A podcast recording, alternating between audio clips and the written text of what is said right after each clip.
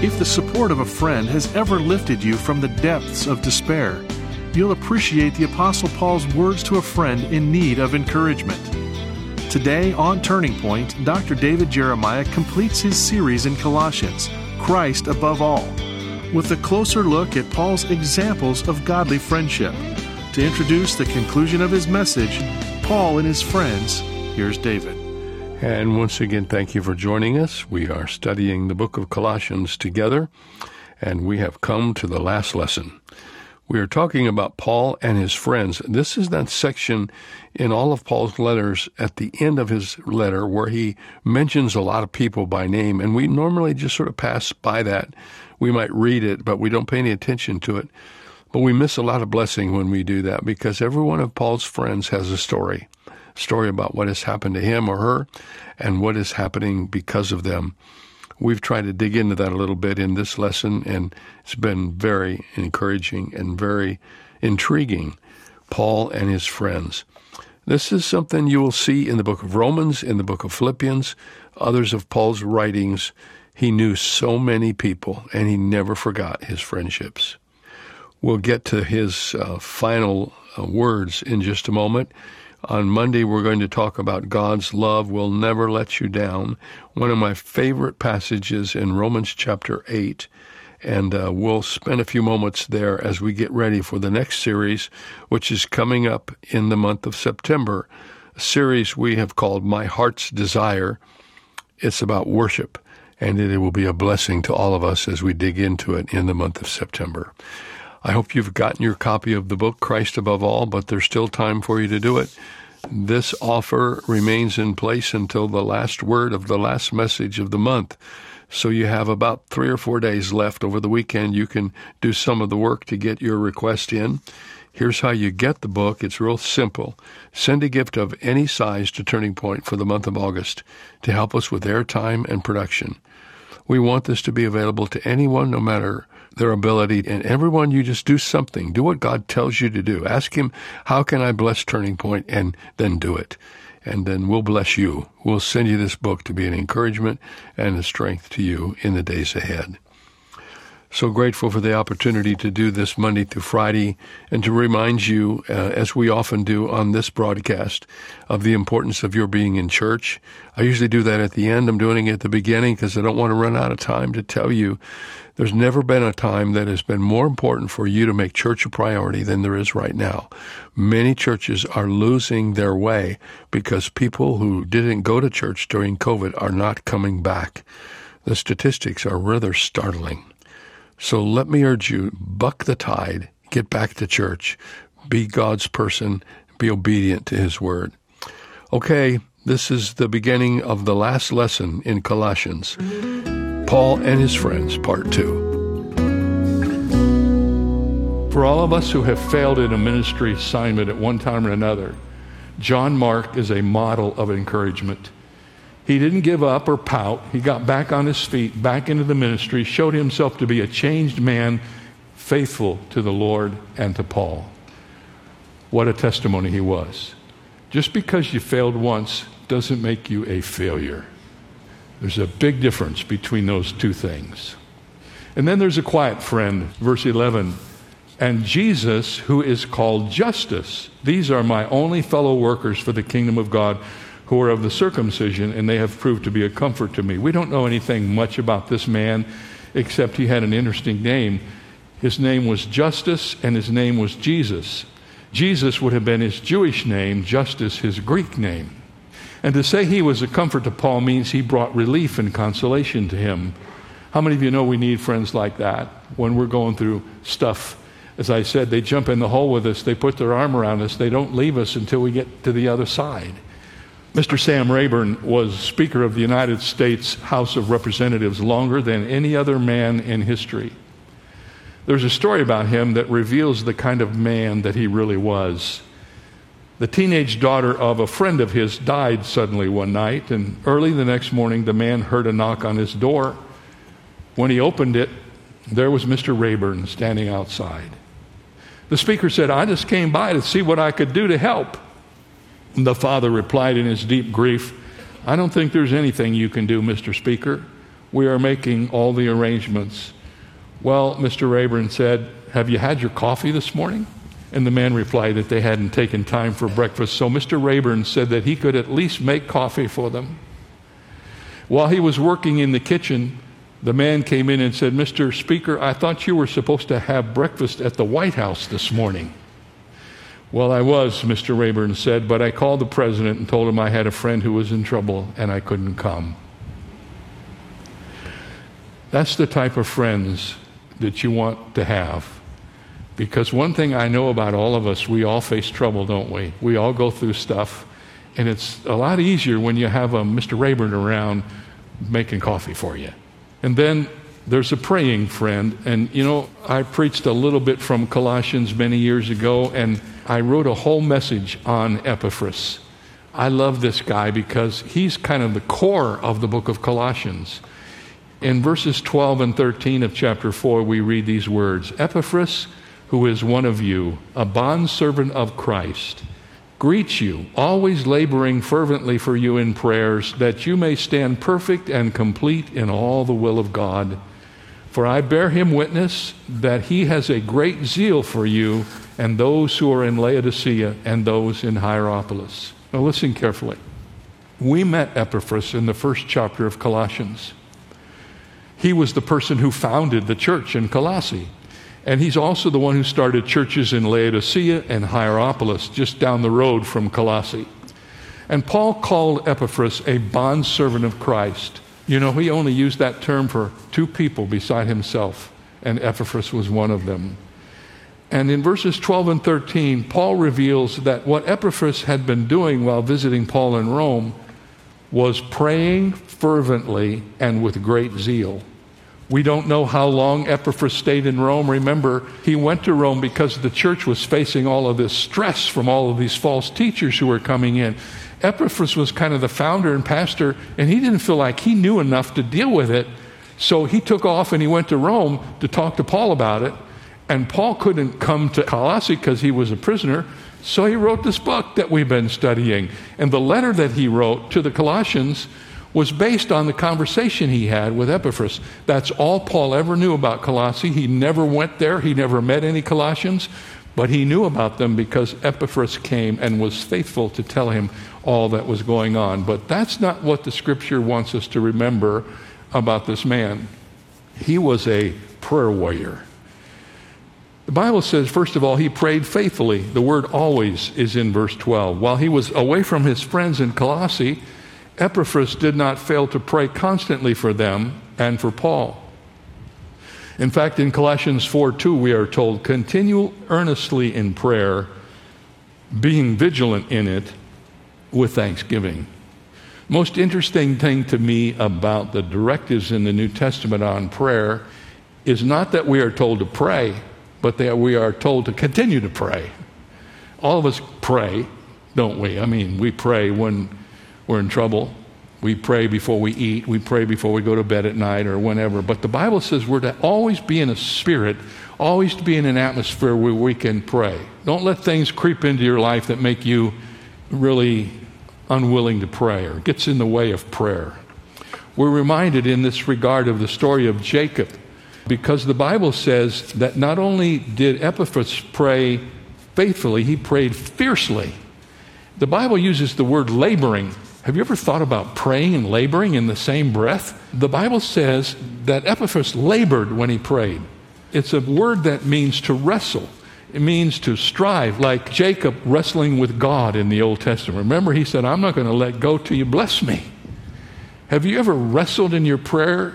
Maybe you got a child that's gone south instead of north. Maybe you've got situations at work that are just overwhelming when things are really difficult, you don't just pray, you wrestle. You say to God, I don't know what to do, and if you don't help me, God, I'm not going to let you go until you tell me what to do. That's the way Epaphras prayed. And the Bible says he prayed fervently. In Greek, to stretch out, strain, or reach out, to be fervent. Fervency is part of the New Testament. The Bible doesn't say we should live our lives easily. It says we should live our lives fervently. We should be excited about our faith. That's what you love about new Christians, isn't it? When they find out how much God has loved them and saved them from their sin, they're so excited and they stay that way until we tamp them down as Christians. We get in their life and say, You got to just cool it, man. You're overwhelming us with your excitement. May their tribe increase. I love to be around new Christians. James 5:16 says, "The effective fervent prayer of a righteous man avails much." He prayed faithfully, he prayed fiercely, he prayed fervently, and here's the interesting thing, he prayed factually. That you may stand perfect and complete in all the will of God. The heretics in Colossae were infiltrating the church and their ideologies were trying to knock the theological feet out from under the Christians there. And Epaphras knew the only way the church could survive this attack was if they could stand perfect and complete. So he prayed the right prayer that they would be mature. You know, if you have a church and it's filled with people who are rooted in the Word of God and they know what the Bible says, they will spot error immediately. If you're in a church where there's no truth, where there's no Bible, where there's no stability, air can get in. And sometimes I watch churches across the country and it just seems they go from one thing to the other. Someone once told me it's related to the last conference the pastor went to. He comes home with the new idea, and all of a sudden the church is here, and then it's all over the place. If you have the Bible as the core of your life, you will not be overwhelmed by false doctrine. And so Epaphras was praying that the church in Colossae would be filled with people who were mature in the faith. What a great prayer. And then Paul had a talented friend. He mentions this man in Colossians 4:14, Luke the beloved physician. Luke was a respected and important man in the early church. He was a Gentile, he was a doctor, and he wrote the Gospel of Luke and the book of Acts.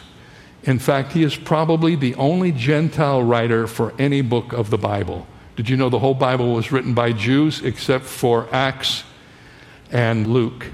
If we go simply by word count, if you just count every word, Luke also wrote more of the New Testament than any other writer. In verse 4, we learn that he was a physician and he was beloved by Paul. Medicine was important to the Greeks, and physicians were held in high esteem in their culture. So here was Paul's personal physician and co worker in ministry. Here are two of the most impressive individuals in the entire Bible Paul and Luke and their buddies. I don't know about you, but the older you get, you kind of wish you had a doctor as a close friend, right?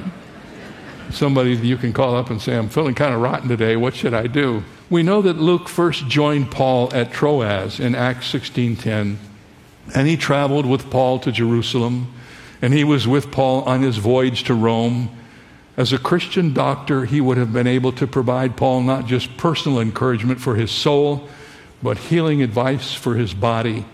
What a blessing for Paul. And at the end of Paul's life, listen to this, we get the most moving portrait of what Luke meant to Paul. In 2 Timothy, Paul wrote, this is his swan song. This is the last book he's going to write, 2 Timothy. He writes these words only Luke is with me.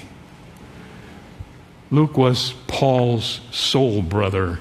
The physician was a talented and respected man. He was an author, an historian, a physician. He used all of these skills to serve the Lord. But most of all, he was a friend, Paul, a friend who stayed with him until the end. The Bible says there is a friend who sticks closer than a brother. Luke was that friend a dependable friend, a new friend, a loyal friend, a reconciled friend, a quiet friend, a praying friend, a talented friend, and a difficult friend. How many of you got some difficult friends? Say amen. I know you're not being honest, but I accept it. All of us have difficult friends. And here in verse 14, we meet one of Paul's difficult friends. His name was Demas. Demas is mentioned three times in Paul's letters and the progression tells a difficult story. In Philemon, Paul calls him a fellow laborer and includes him in a list of four other good men. Here's what Philemon says about him Epaphras, my fellow prisoner in Christ Jesus, greets you, as do Mark, Aristarchus, Demas, Luke, my fellow laborers. Here in Colossians 4:14, Paul is simply called Demas without any special word of praise or appreciation. But the final reference to Demas describes what eventually happened to the relationship between the two of them. 2 Timothy 4:10 Demas has forsaken me having loved this present world and has departed for Thessalonica Crescens for Galatia Titus for Dalmatia the Bible says that Demas who was a close friend of Paul forsook Paul because of the the materialism of the world, the comforts of the world. He didn't like traveling around living like Paul did, never knowing what was next, never knowing where he was going to stay. He had all of this thing in the back of his mind about all of his contemporaries who were living in luxury. So instead of following the will of God in his life to be with Paul, the Bible says he forsook Paul and went away. Ladies and gentlemen, let me tell you something if you don't know it. Maybe once in your lifetime, somebody that you really think is your good friend will forsake you. And sometimes they walk away not only from you, but from Christ. And this is one of life's most difficult experiences. But perhaps reading that Paul had that experience will help you to understand it's not about you, it's not unique to you or to me. This happens, and it happened to Paul. Here's the next one a hospitable friend. In verses 15 and 16, we read about this guy named Nymphas. Greet the brethren who are in Laodicea, and Nymphas and the church that is in his house. Now, when this epistle is read among you, see that it is read also in the church of the Laodiceans, and that you likewise read the epistle from Laodicea.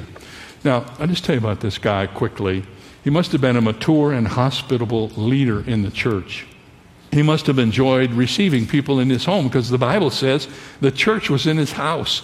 So often in the New Testament, the churches were in the homes of the believers. He probably had a decent sized home. We can assume that.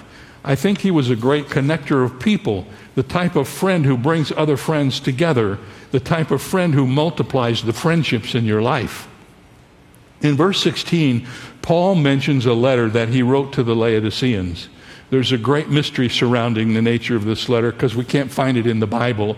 Some think it is actually the letter to the Ephesians, but most likely it was a letter that wasn't included in the canon of the New Testament.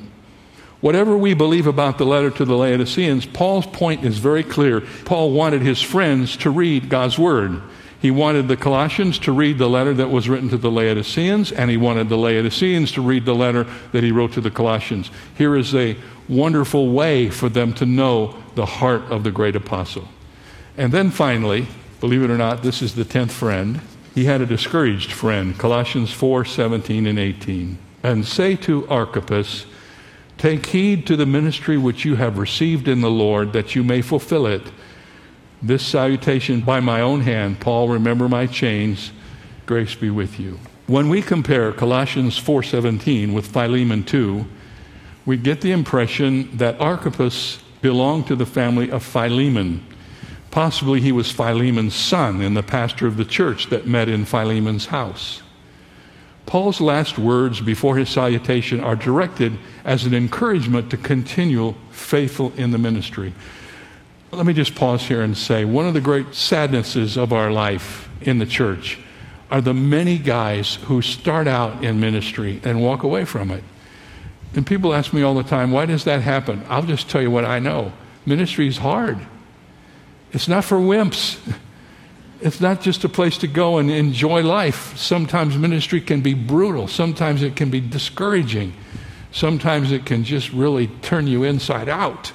And apparently Archippus was about at the edge. Paul wrote to him not to quit, he wrote to him to continue. He wrote to him that his ministry was a gift from God and that he was a steward of God who would one day have to give an account of his work. Since the Lord gave him his ministry, the Lord would also help him carry it out in the right way. The word that he uses here to fulfill is the idea that God has a definite purpose for every church and for every servant, and He works in us and through us to complete those good works that He has prepared for us. Fulfill means to finish. Don't quit. Don't stop. Don't give up. Don't wilt. Don't lose heart. Continue to do the work that God has called you. That's not just true for pastors, that's true for all of us. Whatever you're doing to serve the Lord, I promise you, You can't do it for very long before you face discouragement. Somebody doesn't show up. You don't get the funds you thought you were going to get. Maybe somebody does something that kind of throws a wrench into the whole deal. It's so easy just to turn away from it. But we need some God honoring determination, some God honoring stubbornness that says, if God has called me to do this, I'm going to do it. I don't know what's going to get in my way, but by the grace of God, I'm going to fulfill this ministry. That's what Paul prayed for his friend Archippus. And that's what all of us need. We need divine determination, saintly stubbornness. Those are good words in that context. So let me finish this up with a story. For 32 years, between 1920 and 1952, seven major expeditions tried and failed to make it to the top of Mount Everest.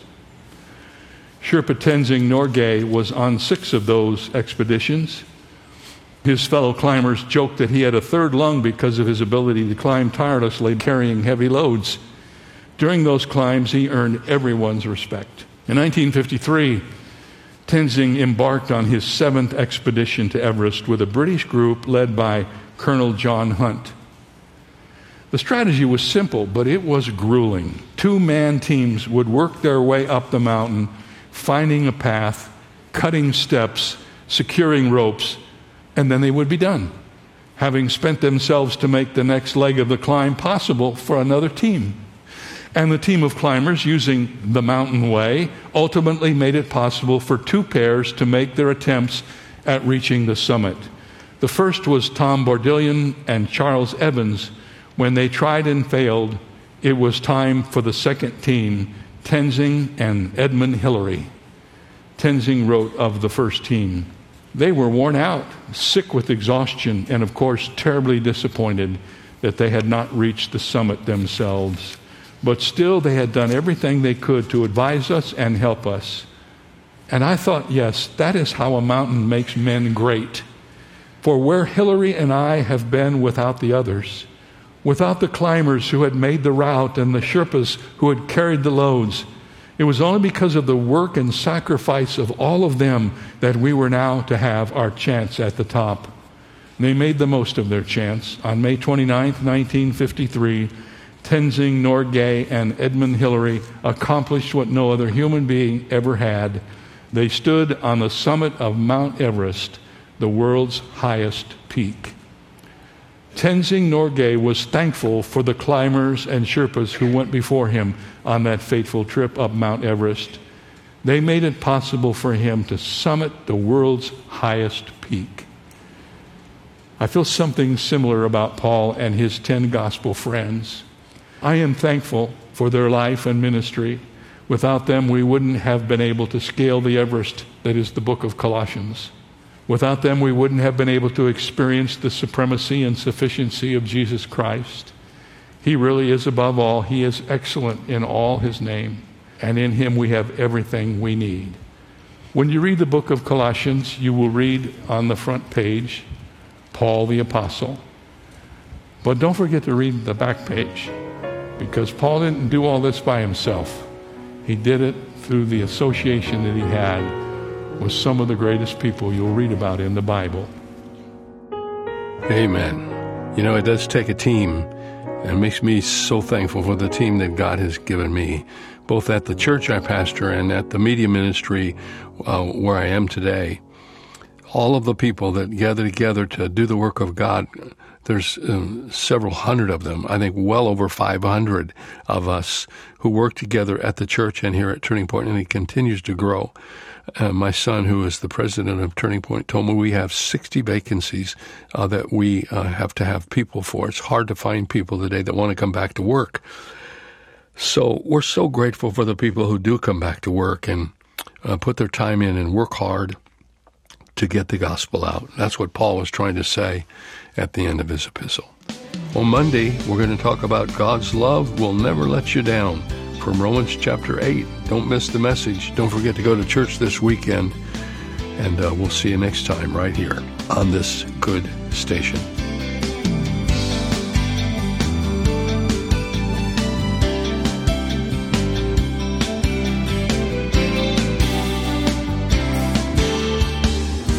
The message you just heard came to you from Shadow Mountain Community Church and Senior Pastor Dr. David Jeremiah. To share how God is using this ministry in your life, write us at Turning Point for God of Canada, P.O. Box 18098, Delta, BC, V4L2M4. Visit our website at davidjeremiah.ca slash radio or call 800 946 4300. Ask for your copy of David's new book, Christ Above All, a verse by verse study in Colossians to help you truly know who Jesus is. It is yours for a gift of any amount. You can also download the free Turning Point mobile app for your smartphone or tablet, or search for the keywords Turning Point Ministries. Visit davidjeremiah.ca slash radio for details. This is David Michael Jeremiah. Our focus on the love of Christ begins Monday with a special message here on Turning Point with Dr. David Jeremiah.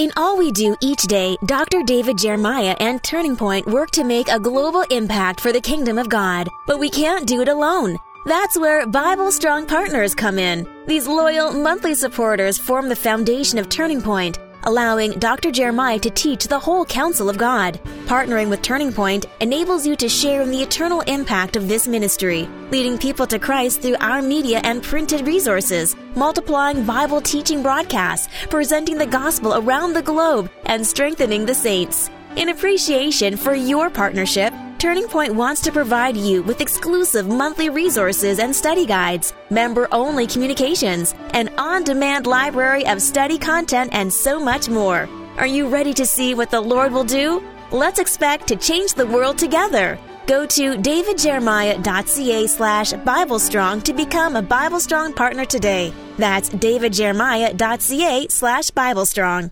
If you want to learn more about the person of Jesus Christ, the book of Colossians offers an unrivaled portrayal of our Savior. And to help you understand this important book in a deeper way, Dr. David Jeremiah has created a verse by verse study called Christ Above All. This helpful book and album are yours when you donate $60 to Turning Point. And with an $80 gift, you'll also receive the written word journal. Learn more at davidjeremiah.ca. One of my favorite biblical commentators, Schuyler English, tells the story of the famous 19th century missionary to Africa, Robert Moffat. When Moffat was a small boy, his church took up a collection for missionaries. Having no money to give, he asked the usher to set the collection plate on the floor. He took off his shoes and his socks, and he stepped into the plate saying, I give myself to missionary service. It's all I have. That has to be what the Apostle Paul meant when he said Christians must be living sacrifices. If we give God all of ourselves, like little Bobby Moffat, it will be enough. This is David Jeremiah encouraging you to get on the road to new life. Discover what God wants on Route 66. Route 66, driving the word home. Log on to Route66Life.com. Start your journey home today.